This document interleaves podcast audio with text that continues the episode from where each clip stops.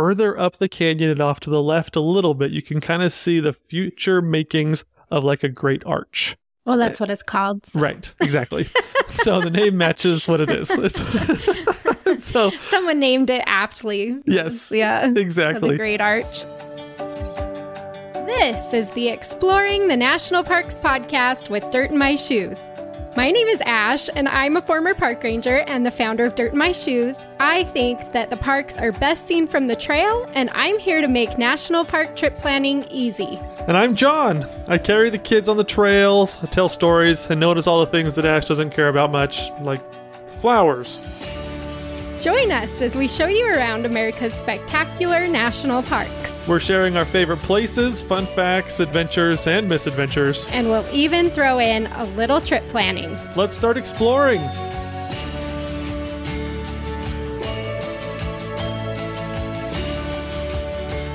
So, a few weeks ago, when we uh, released our Great Smoky Mountains episode, and I asked for people to email me about Appalachian versus Appalachian, Right. we got some great responses. Yeah. I love you guys. Thank you so much. Overwhelmingly, I think it is Appalachian. Yes. Although there was one guy from Georgia who said he said, like, they say Appalachian. So maybe you guys don't really know. You know, I think that's a bold maybe- statement. maybe you all just say it the way you want to say it, and then, you know, that's just how it goes. Yeah. It will be a fight to, until the end of time. Till the end of time. But I think I will say Appalachian. yeah, we'll say Appalachian, but thank you so much. We love hearing from you. And thank you to anyone who has left a review on our podcast, Yeah. especially if you're on Apple Podcasts. Um, we read through those all the time. We're so grateful.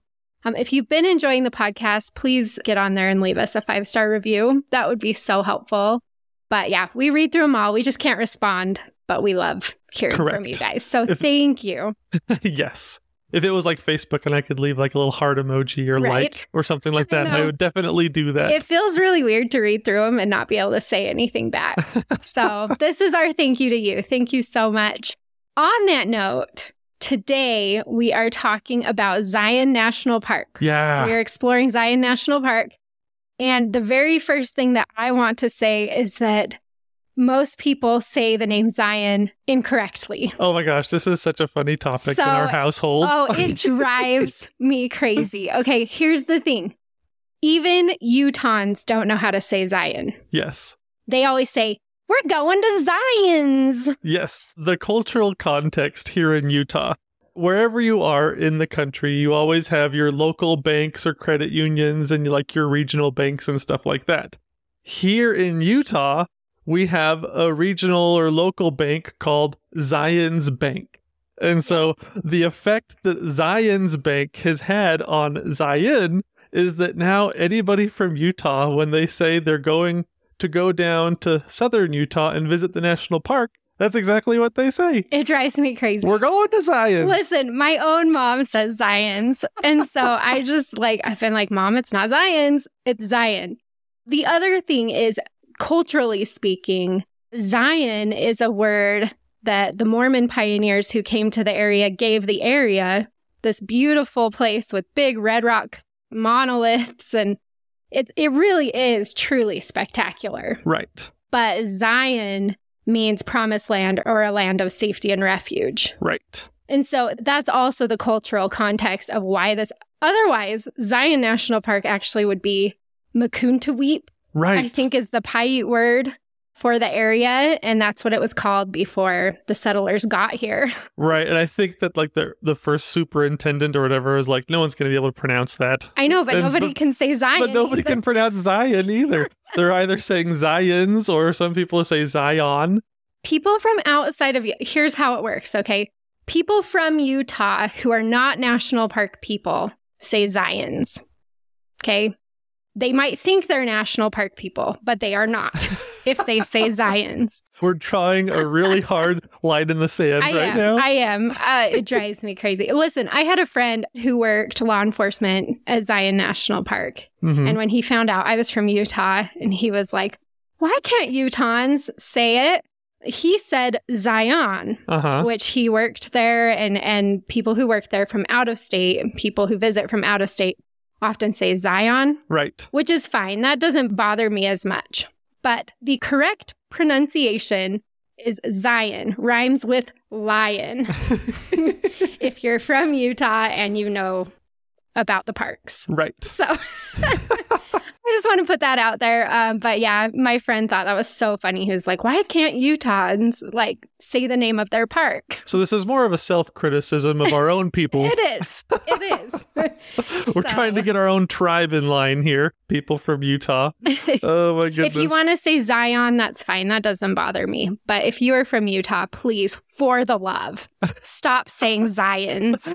Oh, I'm so excited to go to Zion's this weekend. no, don't do it. So today we're talking about Zion National Park. Woohoo! I actually am really excited about this one. This is a park that we we've actually lived in the area. We've spent a ton of time Oh yeah. down in the Springdale area and Zion National Park area. I mentioned I have a really good friend who worked at Zion. Um, my cousin also worked as a park ranger at Zion, so we've got connection there. Right. Uh, it's just a park that we're at a lot. Oh yeah, absolutely. From where we live in northern Utah on our way if we do anything in California, it's like, oh, we're driving right past on I-15, so we might as well stop in Zion's all the time. Sorry, I gotta stop. I know I'm bugging Ash. you are bugging me so bad.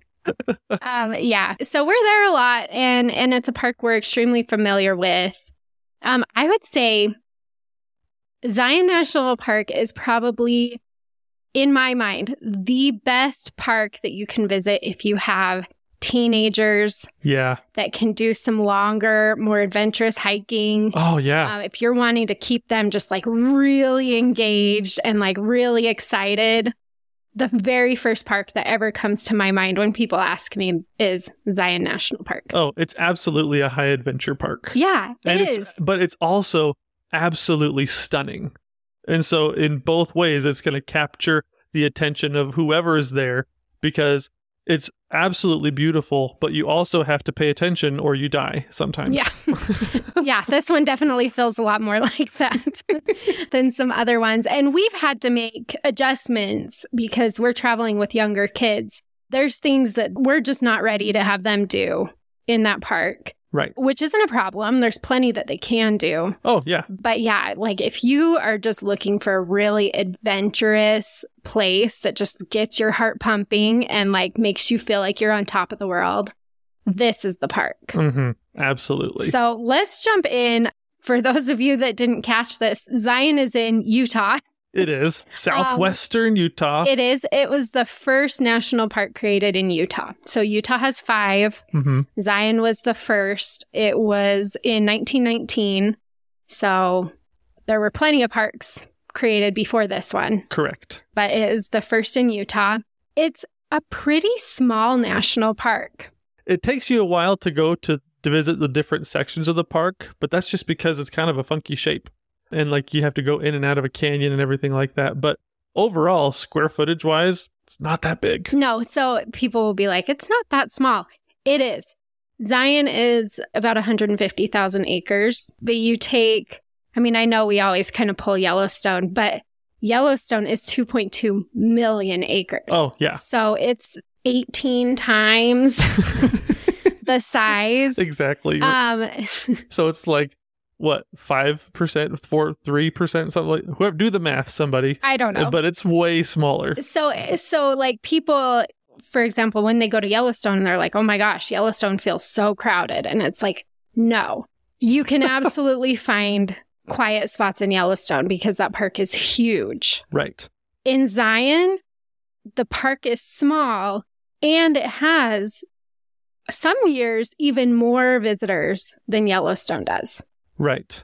But even millions and millions. Yeah, but what's so, what's so crazy is that even within the smaller square mileage of the park, you're still funneled into an even smaller section of the park because Right. of the way that the, that the canyon is shaped and the way that the landscape is. It's even a smaller area where all of those people are forced to gather. It feels like it. It feels really busy. Zion is one of those parks for me that it's like if you go at the wrong time Mm-hmm. or you're trying to get into the park during certain times of day, you're trying to find parking, you're trying to take the shuttle, any of that. If you don't time it well, it is miserable. It can be so bad. And we've waited in an entrance line. Uh, we actually we turned around because we lived right there. Yeah, that's what I was like.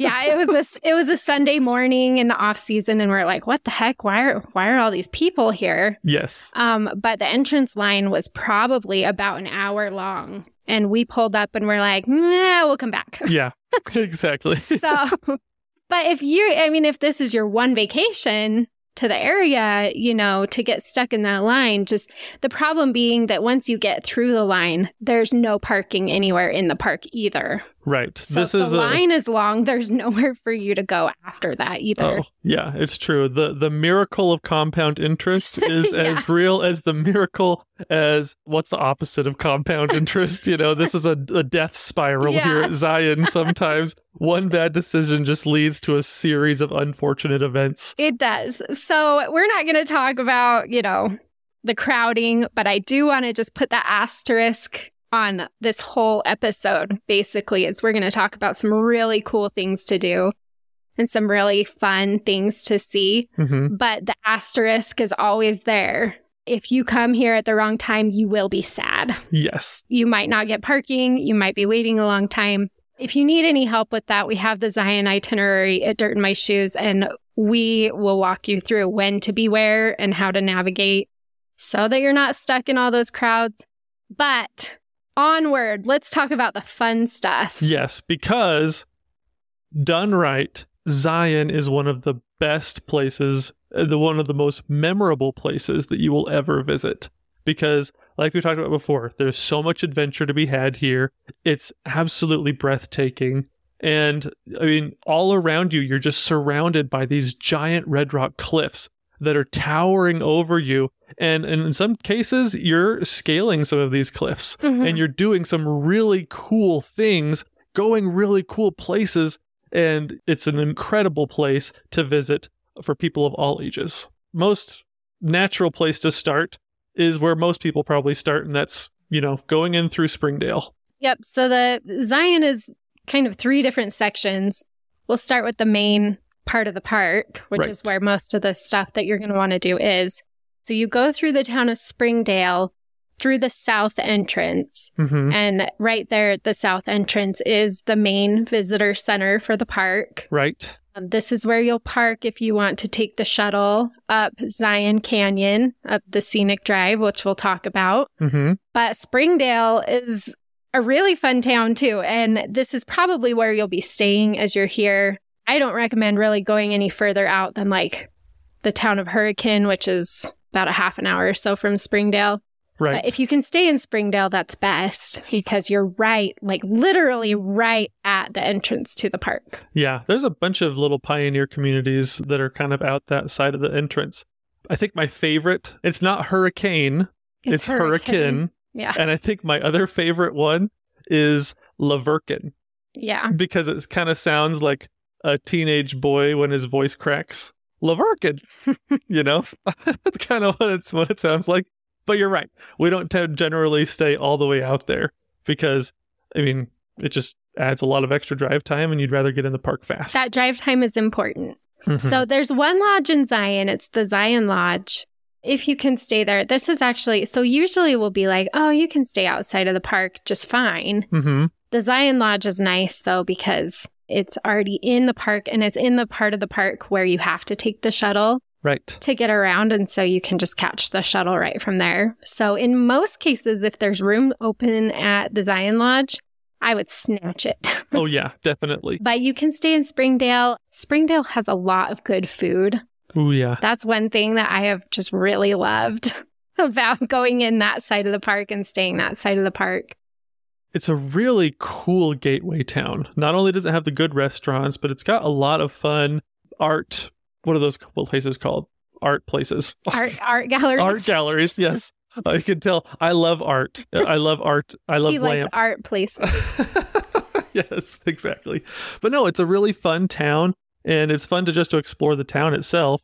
But I don't know if you wanted to talk about this much, but I mean, what's nice is that there's also the shuttle that goes through town. Mm-hmm. Yeah. If you don't want to try to park in the visitor center parking area or drive your car in, you can just take the shuttle from town. Yeah. So the Springdale Town Shuttle picks up at various hotels, basically, throughout town, and then takes you to the Zion pedestrian entrance, Mhm. which is where you'll walk across the bridge. You'll show your pass, you'll walk across the bridge, and then go to the visitor center from there, and then catch the park shuttle. So right. That's really convenient. I really like the Cable Mountain Lodge Mhm. or the Cliff Rose if you're looking for a hotel that's like in a perfect location if you're staying in Springdale. And then you've got to stop at Oscar's and get the fish tacos. Yes. So oh my gosh. those are your requirements for Springdale. You go, if you're staying there, great. Go to Oscar's, see the art places. uh, I love the arts at Zion's. Yeah. There's so much good things. I think one of my most traumatic memories as a young father was when we were at Oscars and it we were we ordered our food and it was at that transition period when my child he was no longer happy with the small amount of food that I was giving him from my plate and I realized that he was eating most of my meal and then I realized oh now I have to start buying a kid's meal. That was a really traumatic experience for he me. He was eating our fish tacos at Oscar's. That's why it was traumatic. exactly. Those things are like gold. Oh my gosh. So you don't want to share that with a two year old. I know. It's wasted. Because normally, you if you're when your kids are really, really young, you can give them like a really small amount off your plate, and you don't even notice. You know, you're like, oh, they're perfectly happy. I'll give you a little bit of rice. You're done. But then they start eating more of your food and cutting into my enjoyment. That was a Yeah, really that was the first time we remember that happening, but that's because it was Oscars and it was fish tacos. It was just equally, it was just more pain. oh man, so much, so much trauma. So after you go through Springdale and you go through the south entrance of the park, where this is assuming that you're driving, then you will go and park at the visitor center. And the reason that you do this is because the Zion Canyon Scenic Drive for most of the year won't let you have a vehicle. For most of the year, you have to take the free park shuttle. And this scenic drive is where, I mean, honestly, most of the stuff you're going to want to do in Zion is along this scenic drive where you need to take the shuttle. hmm So, but if you park at the visitor center, there's a, a couple of cool things you can do right there. You can hike the Watchman Trail, which we enjoy, but you can see buildings Yeah. from the top and stuff. And so it's just not maybe as pristine of like, I'm out in nature, that type of experience. But the other trail that is right there that we really like is the Pa'rus Trail. I love the Pa'rus Trail. And this trail is really fun. It's the only trail in the park that you can take bikes on and dogs. Yeah. So it's kind of more of like a multi use trail. It's paved, it's mostly flat, it follows the river. This is one that we really like to do in the evenings hmm because we'll hike up the Pa'rus Trail to a bridge that gives you just gorgeous Zion views. It's Oh. one of my favorite views in Zion at Yeah. the Canyon Junction Bridge. But there's no parking right there, so you got to hike yourself up there. And then you can catch the shuttle to take you back down to the visitor center. So Yeah. at that point, it's like a little over a mile and a half trail, but you get one of the best views in Zion, I think. Oh, it's so cool. I think because at this point, the canyon is still a little bit wider. Mhm. And so it lets in a lot more light than in some other sections of the canyon. And so you get some really beautiful golden hour experiences as you're walking. You're seeing things differently. As the light changes, the canyon changes. It's a really hot trail in the middle of the day, too. yes. There's like no trees that shade it or anything. So that's the other reason where we're like, oh, golden hour all the way. Yes, because- then you're not dying. Yes, in the in the evening or early morning it's awesome, but in the middle of the day it's like you are the ant underneath the magnifying glass Yeah, it right totally there. feels like that. And that's one thing about Zion that I think a lot of people, well, and this surprises me, I think, because the summer visitation in Zion is so high, Mhm. but it is blasted hot. Yes.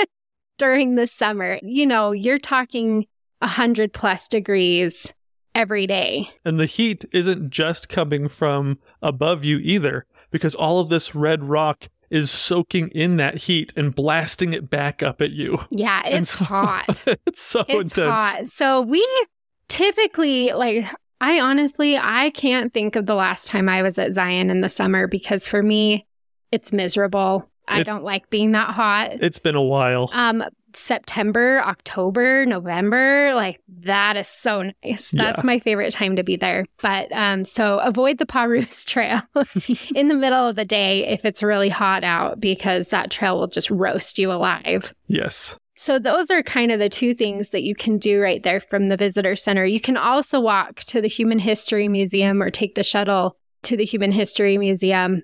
And that one's really cool too. There's some really nice views there. There's some cool things you can learn. So those are a few options right there in that area. But otherwise, you're really just there to jump on the shuttle hmm so that you can get up into Zion Canyon. Oh yeah, it's just a transfer station to get you up into some of the more areas that you really want to get to. And the campgrounds are right there too. Right. So if you're camping in the park, it's really nice.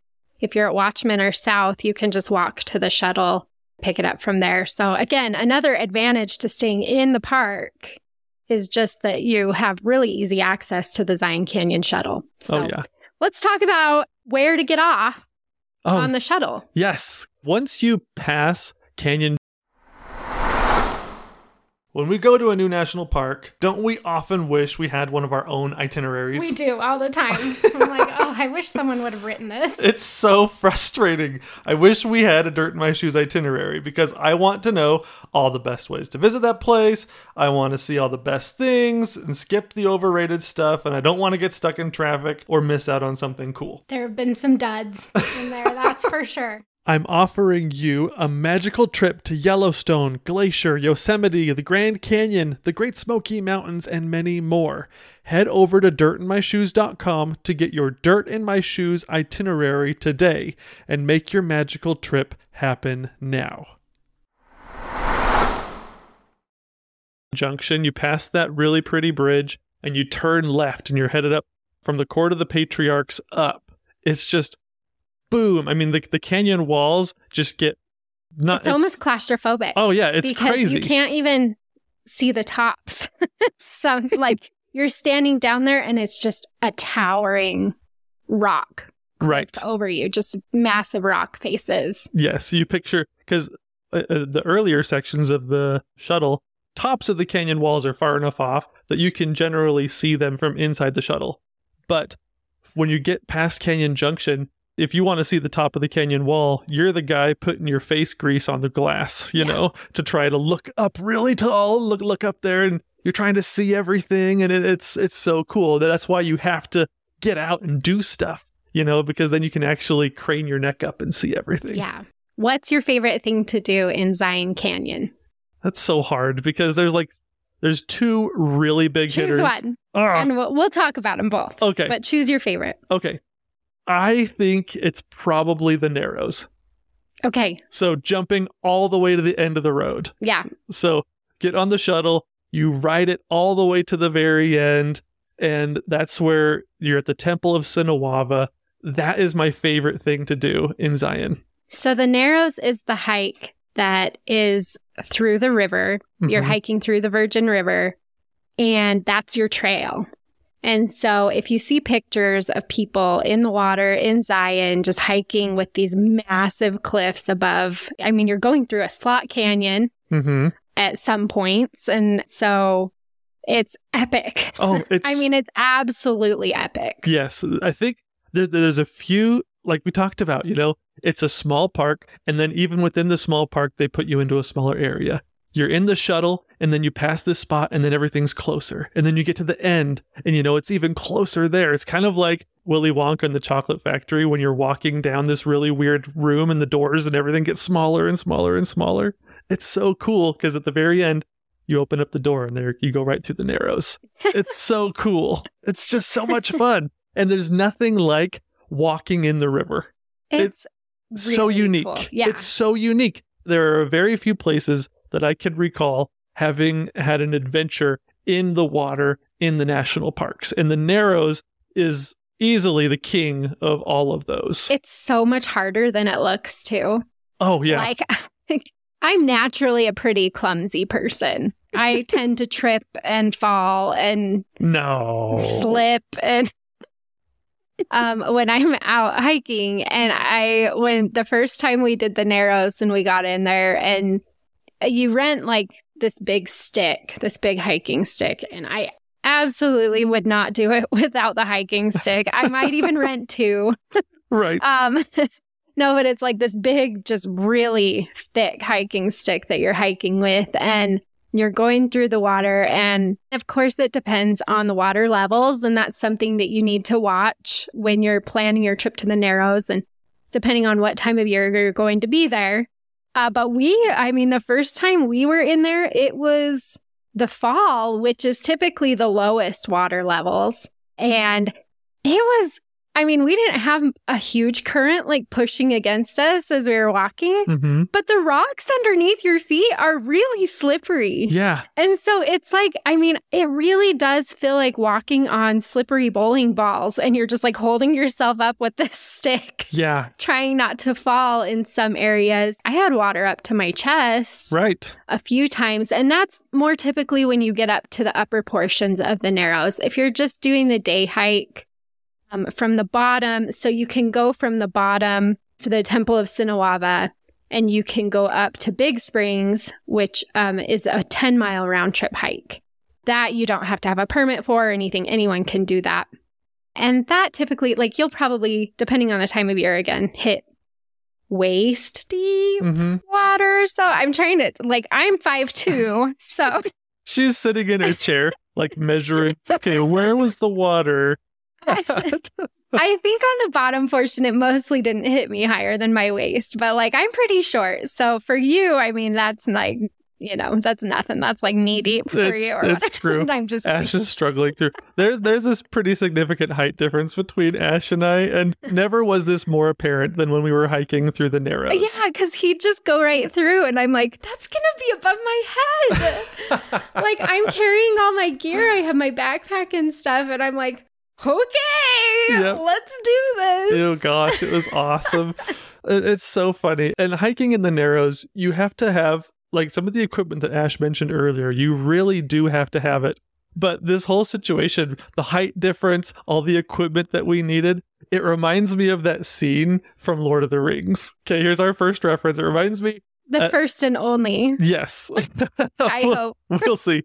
It reminds me of the first movie, Fellowship of the Ring, when Gandalf realizes, you know, or he he comes back to to Frodo to test to see if the ring really is the one ring, and he throws it in the fire, and then he, they see all the, eleva- the the writing on it, and then he realizes Frodo, we got to get you out of here, and then Frodo's grabbing all of his stuff, you know, putting on his jacket, putting on his boots, you know, and he gets the staff, and then he puts the ring in his jacket, and then Gandalf just looks at him like I look at Ash when she's got her Narrows gear on, and I'm like, geez, my dear Ash, hobbits really are amazing creatures, you know? you can learn all about them in a month and they can still surprise you after all this time. I don't like the reference of me being a hobbit. I'm not sure I'm. But it is, I mean, it Uh. kind of like that because as you get back into the narrows and stuff, there are a lot of factors that go into the type of experience that you have. Yep. So for John, you know, he's walking through these pools of water and stuff. And I have to say, for most of it, it's not that deep. Right. Most of only- it, it's like mid mid shin, you know, for a lot of it. But then you get you get to these portions where the, the canyon gets narrower and it constricts the water more and it gets deeper. Um, but yeah, I mean, I felt like I was just like I was just drowning in we so we did a a full overnighter in the Mhm. narrows this last time. There was ice in the water. yes. so we had to have special suits and stuff. And anyway, Ooh, and the mice. yeah. there were mice at our campsite and yeah, it was it was an experience. But I mean the suit was just really big on me and then you rent like these water shoes, neoprene socks and water shoes um, that kind of feel like clown shoes Yes. in a lot of ways and stuff and then you're just like trying to hike through the river and and and if you're a shorty like me, it's a lot more challenging. Our kids like we haven't taken our kids yet. We will Mhm. they're they're to the age now where they will be fine through most of it if we time it well Right. and the water levels aren't too high. The water levels are the highest in the spring and it will shut down in the spring too when the water gets too high. So fall is really good. We will do it in fall with the kids Yes. here pretty soon, probably. But it's such an adventure because you don't know exactly what it's going to be like. You don't know what you're going to encounter just based on even just water levels and your own height and, Well, and even stuff. yeah, So but even year to year it changes it's because every time. because Yeah. the reason they close it down in the spring and they they'll close it if there's rain and stuff like that, you know, and the water levels go high enough because these huge flash floods that come through the canyon, they're tearing the boulders and moving them all over the place. And so all the time every year if you went back year after year every year the canyon would look different. And so there are a few things that don't change. And luckily that's where they put the campsites if Yeah. you're going to be camping back in there pretty deep. But overall this is a changing environment. And so Yeah. it's it's a really cool thing to be in an environment and hiking in this place where things can change at a moment's notice you have to be aware of your surroundings and so it adds a little bit of a level of adventure because things can change and things will always look a little bit different and so Yeah. it's really cool The Narrows is so cool. Um, if I just have like one piece of advice, it is to rent the equipment. Like, if you're going to do it, do it right. Do it with the good equipment. Make sure that you're wearing the right shoes and socks so that you're not blistering your feet. yeah Make sure you have that big hiking stick because regular hiking poles will snap when they get stuck in between the boulders and stuff. Like, right do it the right way if you're going to do it because it changes the whole experience. We really like Zion Guru. They're great. Yep. They're so knowledgeable. Their equipment's really good. That's who we like to go through. It's totally worth it. It's such a cool experience. It's unlike anything that you've done up to that point, I'm Yeah. sure. It will just blow your mind how absolutely beautiful it is as you're walking through Wall Street and you know the cliffs are just closing in on you and everything is a reddish hue, you know, everything just glows yeah back in there. It is so beautiful. So that one is a, a can't miss. And if you have younger kids, you can start. You don't have to go the whole way. right It is a lot of hiking. It's a lot of unique hiking that Yep. takes a little bit longer to hike through the river. But if your kids are old enough to go to like Mystery Falls or just go in a little ways, then I highly recommend doing it. Or if you're not sure you want to go in that far, at least starting it, yeah I think is always the fun experience. it will be it will be memorable no matter how far you go and just keep it open ended you know go as far as you want to and as far as your kids feel like you feel like they can handle and then turn back and you've had a great experience Yeah. It- it's so cool This is a good place to insert, though, that uh, Zion National Park in particular, a lot of the Utah parks, you'll deal with this, but flash flooding is a huge thing out here. And you've got all these narrow slot canyons that people like to explore and, and hike or climb in. But the flash flooding is no joke. No I mean, joke. People die in there pretty much every year. I see stuff from people who went into these canyons during a flash flood watch or a flash flood warning. And then the flood just comes so fast. So if you're not familiar with flash flooding or anything, just be aware that this is something that you will encounter in this park and it's something that you need to watch. And you want to watch the weather. Um, they will post if there's a warnings at the visitor center. You can talk to the rangers, like if that's something that concerns you. But absolutely, like there are places in Zion you will not want to be if it's raining. right and it doesn't have to be raining at the visitor center or even at the mouth of the canyon where you're it doesn't have to be raining in the park at all. It could be raining- All that water just Yep, you it could be raining far, far away from where you're at, and the water will make it there. It's just the way that the the watershed systems work here in the desert. The water will make it to you, even if you don't. That's why you got to take these warnings seriously. yeah. So Yeah. it's a big deal. It It- is a big deal and it's kind of a downer, but it's definitely worth mentioning because a lot of people just don't realize that that's how it is out here. The water doesn't seep into the ground Nope. and it's got to go somewhere so it turns into floods. So be aware of that. But I think the Narrows, Release the river. I think the Narrows is my favorite thing to do in Zion as well. Nice. because it's so unique. It's hard Yeah. to like say no to that. yeah. So, It's true. Moving to another place in the canyon, which is the other really famous hike in Zion. Yep, which is almost always number two. Yeah, For, or at least, or one or two, depending on who you are and what you're ranking it by.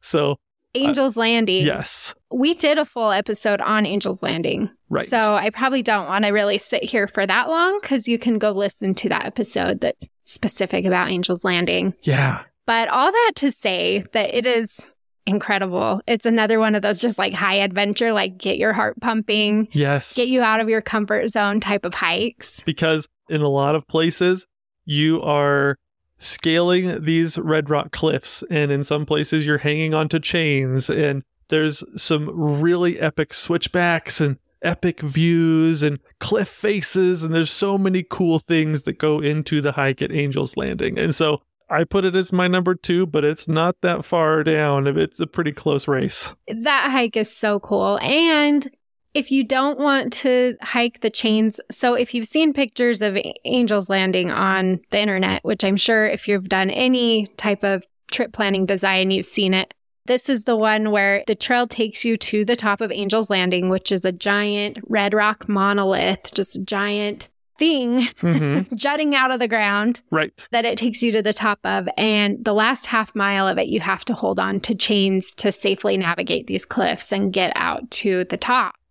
And that's the part that a lot of people are like, oh my gosh, Angel's Landing, you know? But you can hike this trail without doing the scary part, without doing the chains portion, Mhm. um, and still have a great experience. So, Yeah, we've done that multiple times with our kids where we don't go the whole way. We just have a great time going up as far as we want. the views are amazing. Yeah. I mean, you don't even have to go that far to get really, really good views. So that's a favorite for us. We'll go there and at least start it, even if we have our little kids with us. hmm So don't write that one off. Yes. if you're not sure if you want to do the chains or not, like don't just disregard it. Definitely still at least start. And now you have to have reservations to do the chains portion of the trail. Mhm. And so we have a YouTube video about that, but that's something to be aware of as well. Yeah. So if you want more information, technical information on what you need for Angel's Landing, or if you want to hear us talk in depth about this amazing trail, check out the podcast episode or the YouTube video, and we'll go into much more detail in regards to the amazing, incredible Angel's Landing hike. Beyond that, you've got some smaller trails. The Emerald Pools Trail is really nice. hmm We really like that one, uh, especially if you go beyond that first pool and waterfall. If you can hike a little bit longer, it's busy.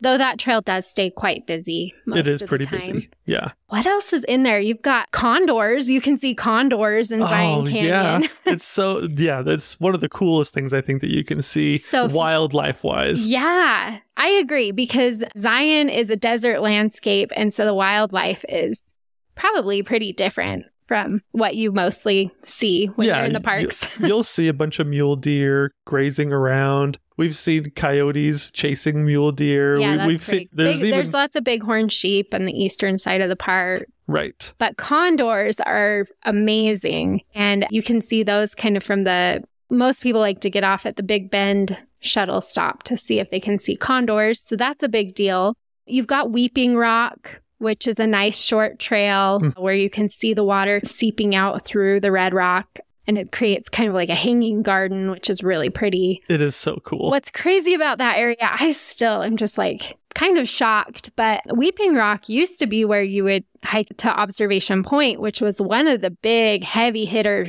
trails in Zion for a Yeah. long, long time. Oh my gosh, that trail, that was an intense trail. That hike is amazing. Oh yeah. Observation Point is amazing. And then you've got Hidden Canyon up there too, which was another trail that you needed chains hmm to go along the cliffs. But those trails got completely wiped out by a landslide. And so notice that, like, as you're in the Weeping Rock area right there, you can look up and you can see exactly where all the rocks came down. Oh, like it completely decimated those trails. Oh yeah. It's kind of frightening sometimes to look up there and realize, oh man, if anything comes crashing down, there's not that much space in here. And Weeping Rock was closed. I mean, they just reopened Weeping Rock. And I'm like, I don't even think they're probably even going to fix the inspiration, the observation point or Hidden Canyon trails. Yeah, I don't Because know. It would take a massive, I mean, they'd basically just have to rebuild. So Yeah. I don't know. I Take a lot of money and a lot of concrete, I think, to shore up that trail. Oh my gosh. So we have done those trails. We did them before the landslide. Yeah. which is crazy to think. I mean, I've got pictures of that whole trail. I was going to write a whole post about the observation point trail, and then the landslide hit and it's gone. Yeah. So that's pretty crazy. And another example of Mother Nature at work in Zion National Park, Right. which just adds to, I think, the adventure of it, kind Mhm. of. I mean, you really do feel like it's just like, I don't know what's going to happen while we're here. Exactly. So, so that area, you know, you can get out at Weeping Rock, but you can't go beyond that. Right. And don't try either. No. because I mean, well, I've been in southern Utah and I've been on a trail where a big piece of red rock came crashing down, and it was pretty frightening. And so, be safe, be careful, keep your wits about you, have fun. Yeah. So those are the main things that I would say don't skip in the Zion Canyon area. Right. And again, that's in that area where you will need to take the shuttle for most of the year. The shuttle only doesn't run from like November through February, but then they run it Uh, during Christmas. during, yeah, during the holidays and stuff. So, like, there's a very good chance that while you're there, you'll have to take the shuttle. But those are my choices for my favorite things to do up Oh, there. It's so good. It's so much fun in there. But now we get to explore some of the other, not necessarily less busy, but some of the smaller areas of the park, which is cool. Okay, So, which yeah. direction do you want to go? Let's go east because I love the east side of the park. It's not as well traveled, right. although that's changing. In fact, I just saw so they did a groundbreaking where they're going to put in a new visitor center over on the east side of the park. nice. That It's- will be nice. It's nice, but it's also kind of sad because it's like, oh, so many more people are coming in from that side now. That used to kind of be the area where you could go and really feel some solitude and, and right. you know, get away from the crowds of Zion Canyon. I mean, it's getting busy. So from Zion Canyon, instead of turning up on the shuttle to go up Zion Canyon, you can drive. It's the Highway 9 that goes right through there. You cross the bridge. You cross the bridge and you can drive, and you'll go through the Zion Mount Carmel Tunnel. which is so much fun. It is so much fun. That's literally the only thing I remember from visiting Zion as a child hmm is driving through that tunnel. It's epic. It's such a cool experience because as you drive, you're going through this dark tunnel, and then every once in a while, like this giant window just appears on your side, and you can look out into this really quick glimpse of the canyon, and it's just really cool, and it just happens every once in a while. It's yeah, just, the it's tunnel fun. has picture windows. At the time it was built, it was the longest tunnel of its type. So, I Wow. mean, it's pretty cool. It's over, I think it's over a mile long. I'm pretty sure it's like 1.1 miles long. So, it's a long tunnel and it has these picture windows that CCC era. And so it's smaller, but with really nice handiwork. yes, and you can't stop. There's usually a fair amount of people going in front of you and behind you, and so you kind of have to keep moving. And so that's why you have to like, all right, kids, here comes up a window. Everybody, look to your left now. And then you can see it. It just appears, and, and the tunnel is going uphill, which I think most tunnels I'm usually in aren't don't feel like that. And so you're or you're going downhill depending on which direction you're coming, but you're making your way up the cliff in this tunnel. It's like you're in a giant wormhole. So cool. It's a really cool tunnel. So make sure you do that. That again, like that's all I remember from being a kid Yeah. and visiting Zion was how much I loved that tunnel. So Yes. that's a favorite. And then when you get to the other side of the tunnel, you are now like instead of being down in the canyon, you're up closer to the tops of the mountains in there. And so your views totally change. Mm-hmm. But right on the other side of the tunnel is the Canyon Overlook Trail, which is a really fun, adventurous trail without it being too difficult or too scary. Right. And so I think it really hits like the perfect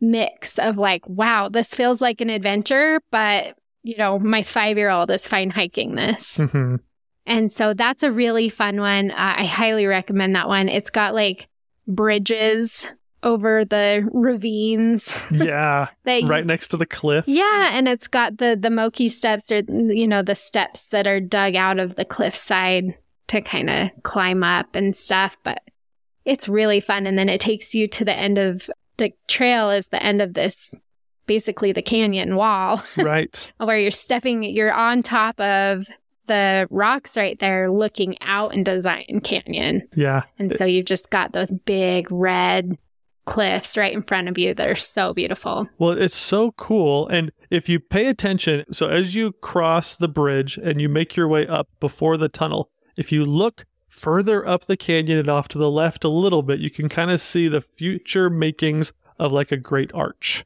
Well, that's uh, what it's called. so. Right. Exactly. so the name matches what it is.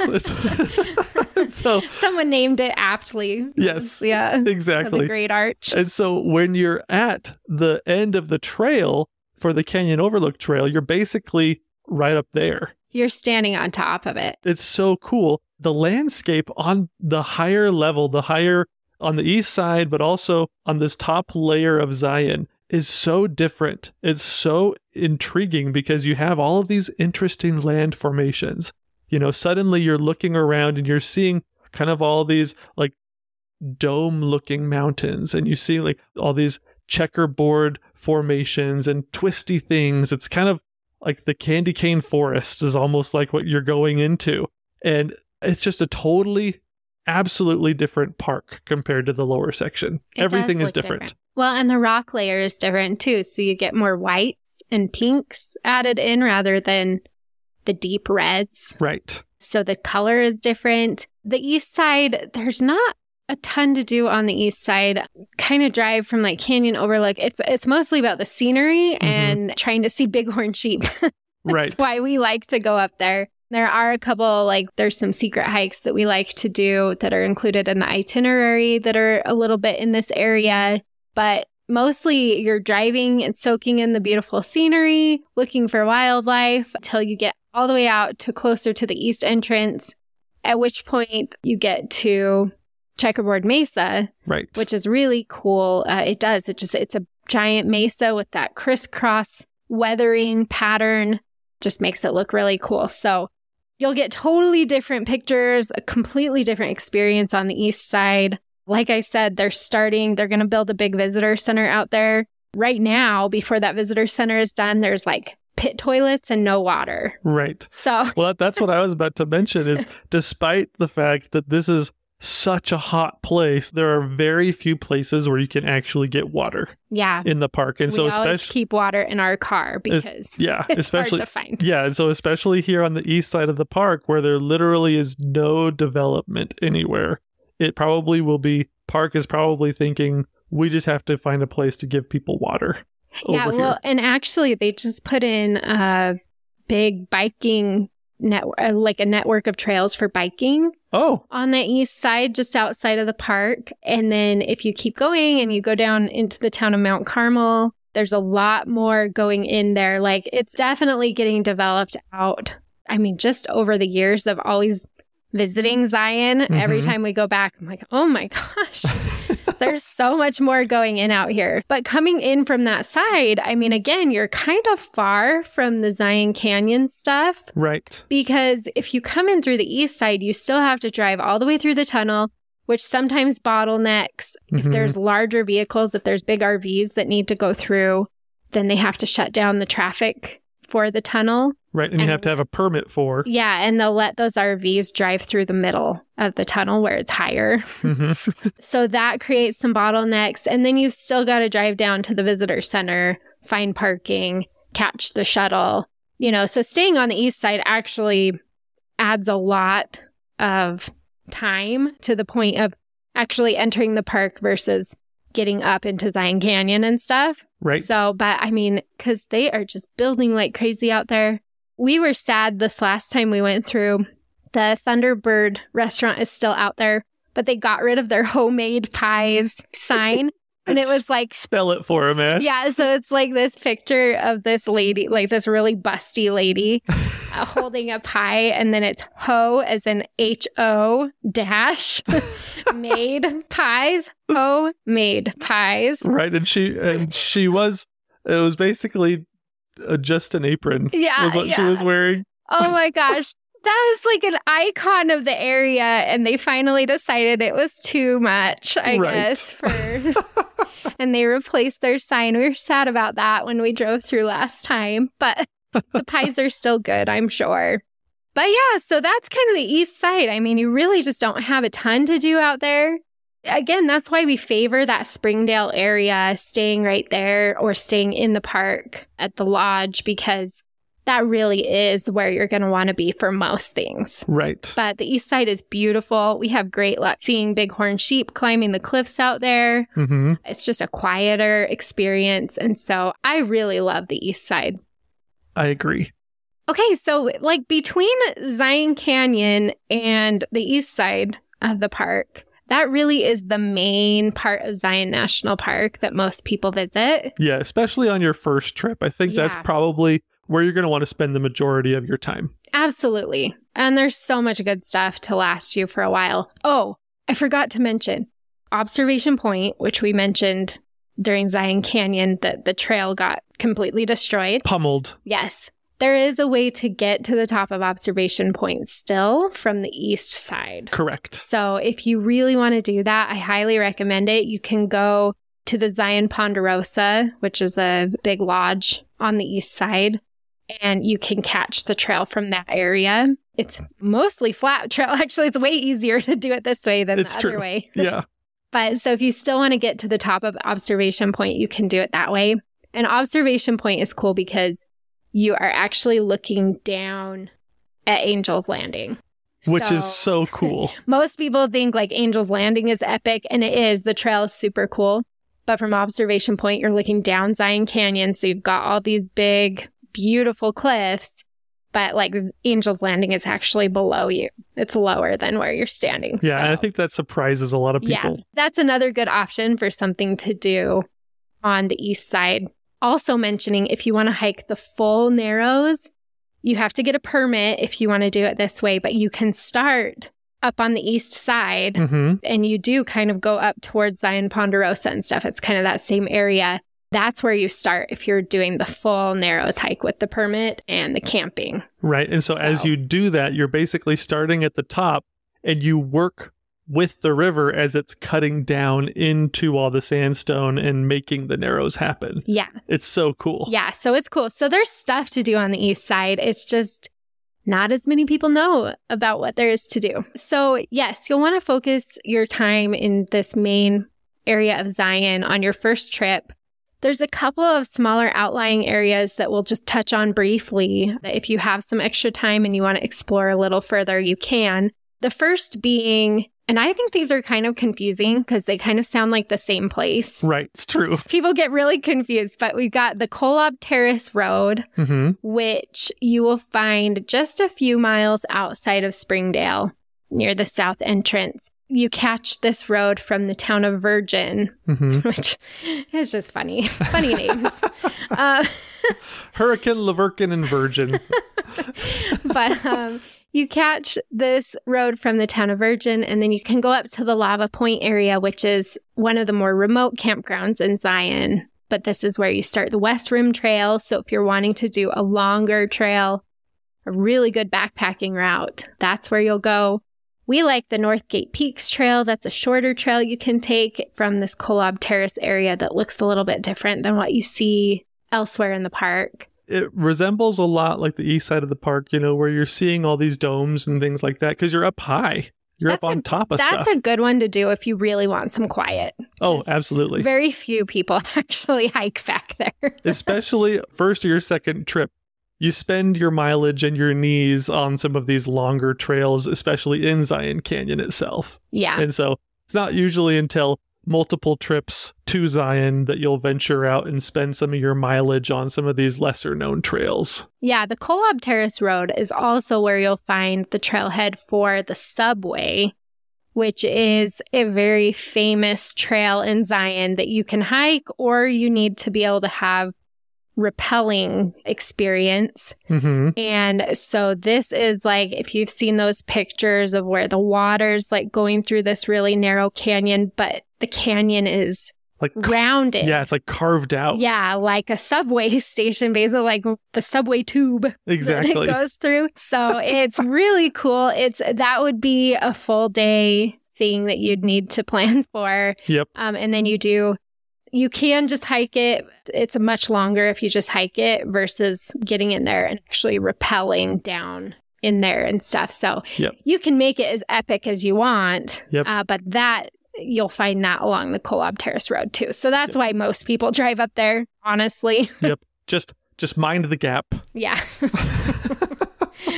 so that's the Kolob Terrace Road, and it's beautiful. There's just there's not as much to do up there. The road doesn't connect to anywhere else in Zion. So, Right. you know, if you're going up to do the West Rim or the subway, that's your main reason for being up there. The other outlying section of Zion National Park is not the Kolob Terrace, Nope. Kolob Canyons, Yes. which is its own separate spot. When you would think that the Kolob Terrace Road would take you to Kolob Canyons, but nope. It's totally different. Totally different area. Yeah. So that one you actually can't even get there quickly from No. the from the main part of Zion. No, it's- you've got to drive out and around and up. It takes an hour to an hour and a half to get up there. It's really cool. It's a really short road, Mm-hmm. and so you don't need much time in that area unless you're planning on doing a really long hike. But we really like to go up there because it's surprising. It's so cool. You can kind of see it a little bit from I 15 if you're going north or south. But not really, only Yeah. if you know what you're looking for. exactly. You kind of, exactly. That's exactly it. You, if you know, you know.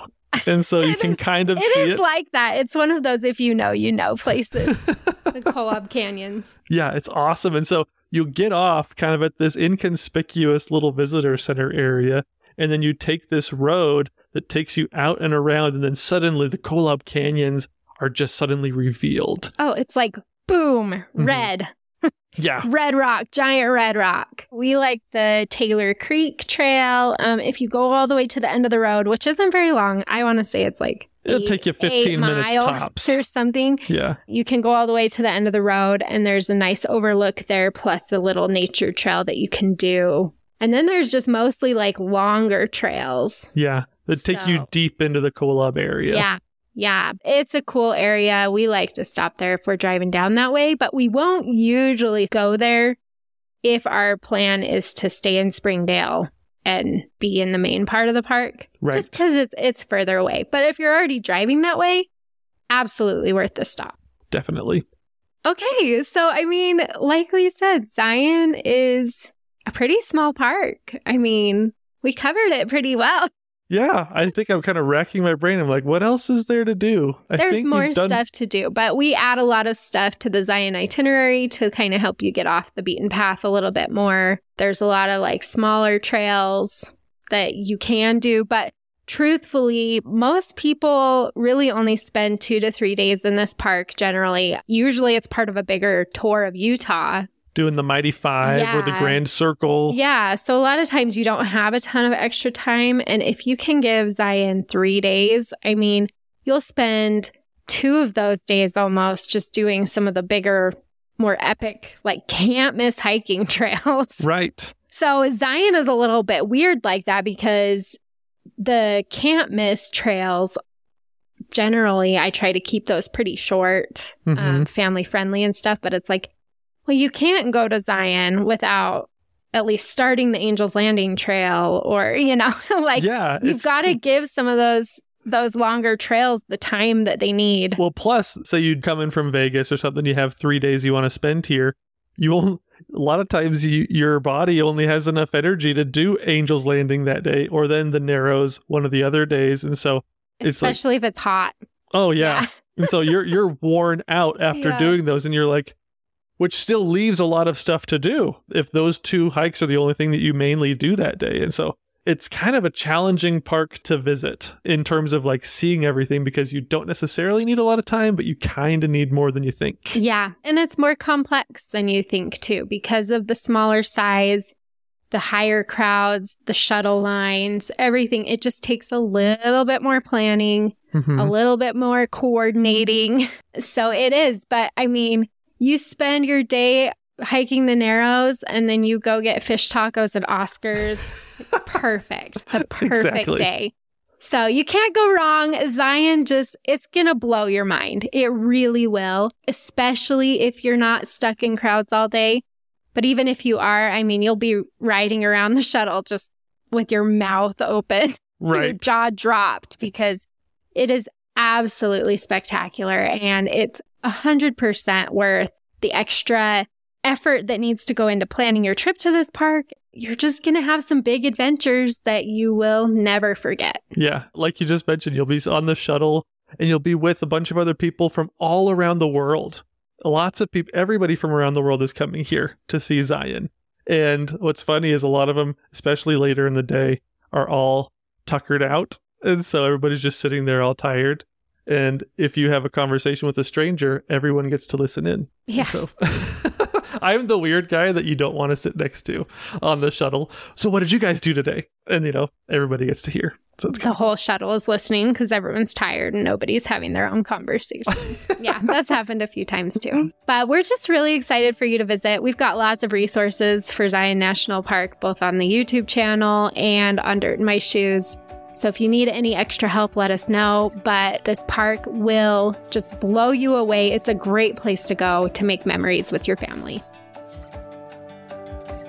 Thanks for exploring the national parks with us. Please share, like, and subscribe. And if you need any help planning your own trip, click on over to dirtinmyshoes.com. See you next week. Same time, same place. And don't forget to get some dirt in your shoes.